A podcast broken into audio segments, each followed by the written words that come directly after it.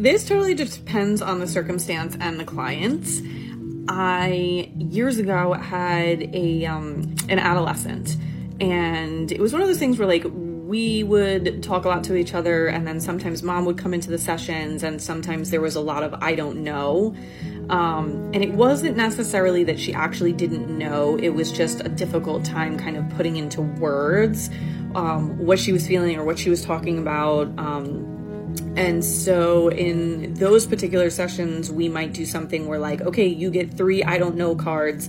And once you use those, like, we have to work on putting the situation into words. Other times, if a client truly, like, isn't understanding what they want to say or can't put it into words, um, just time.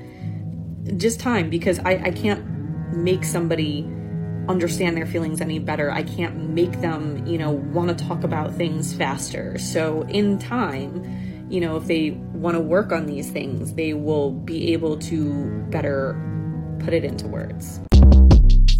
Short Cast Club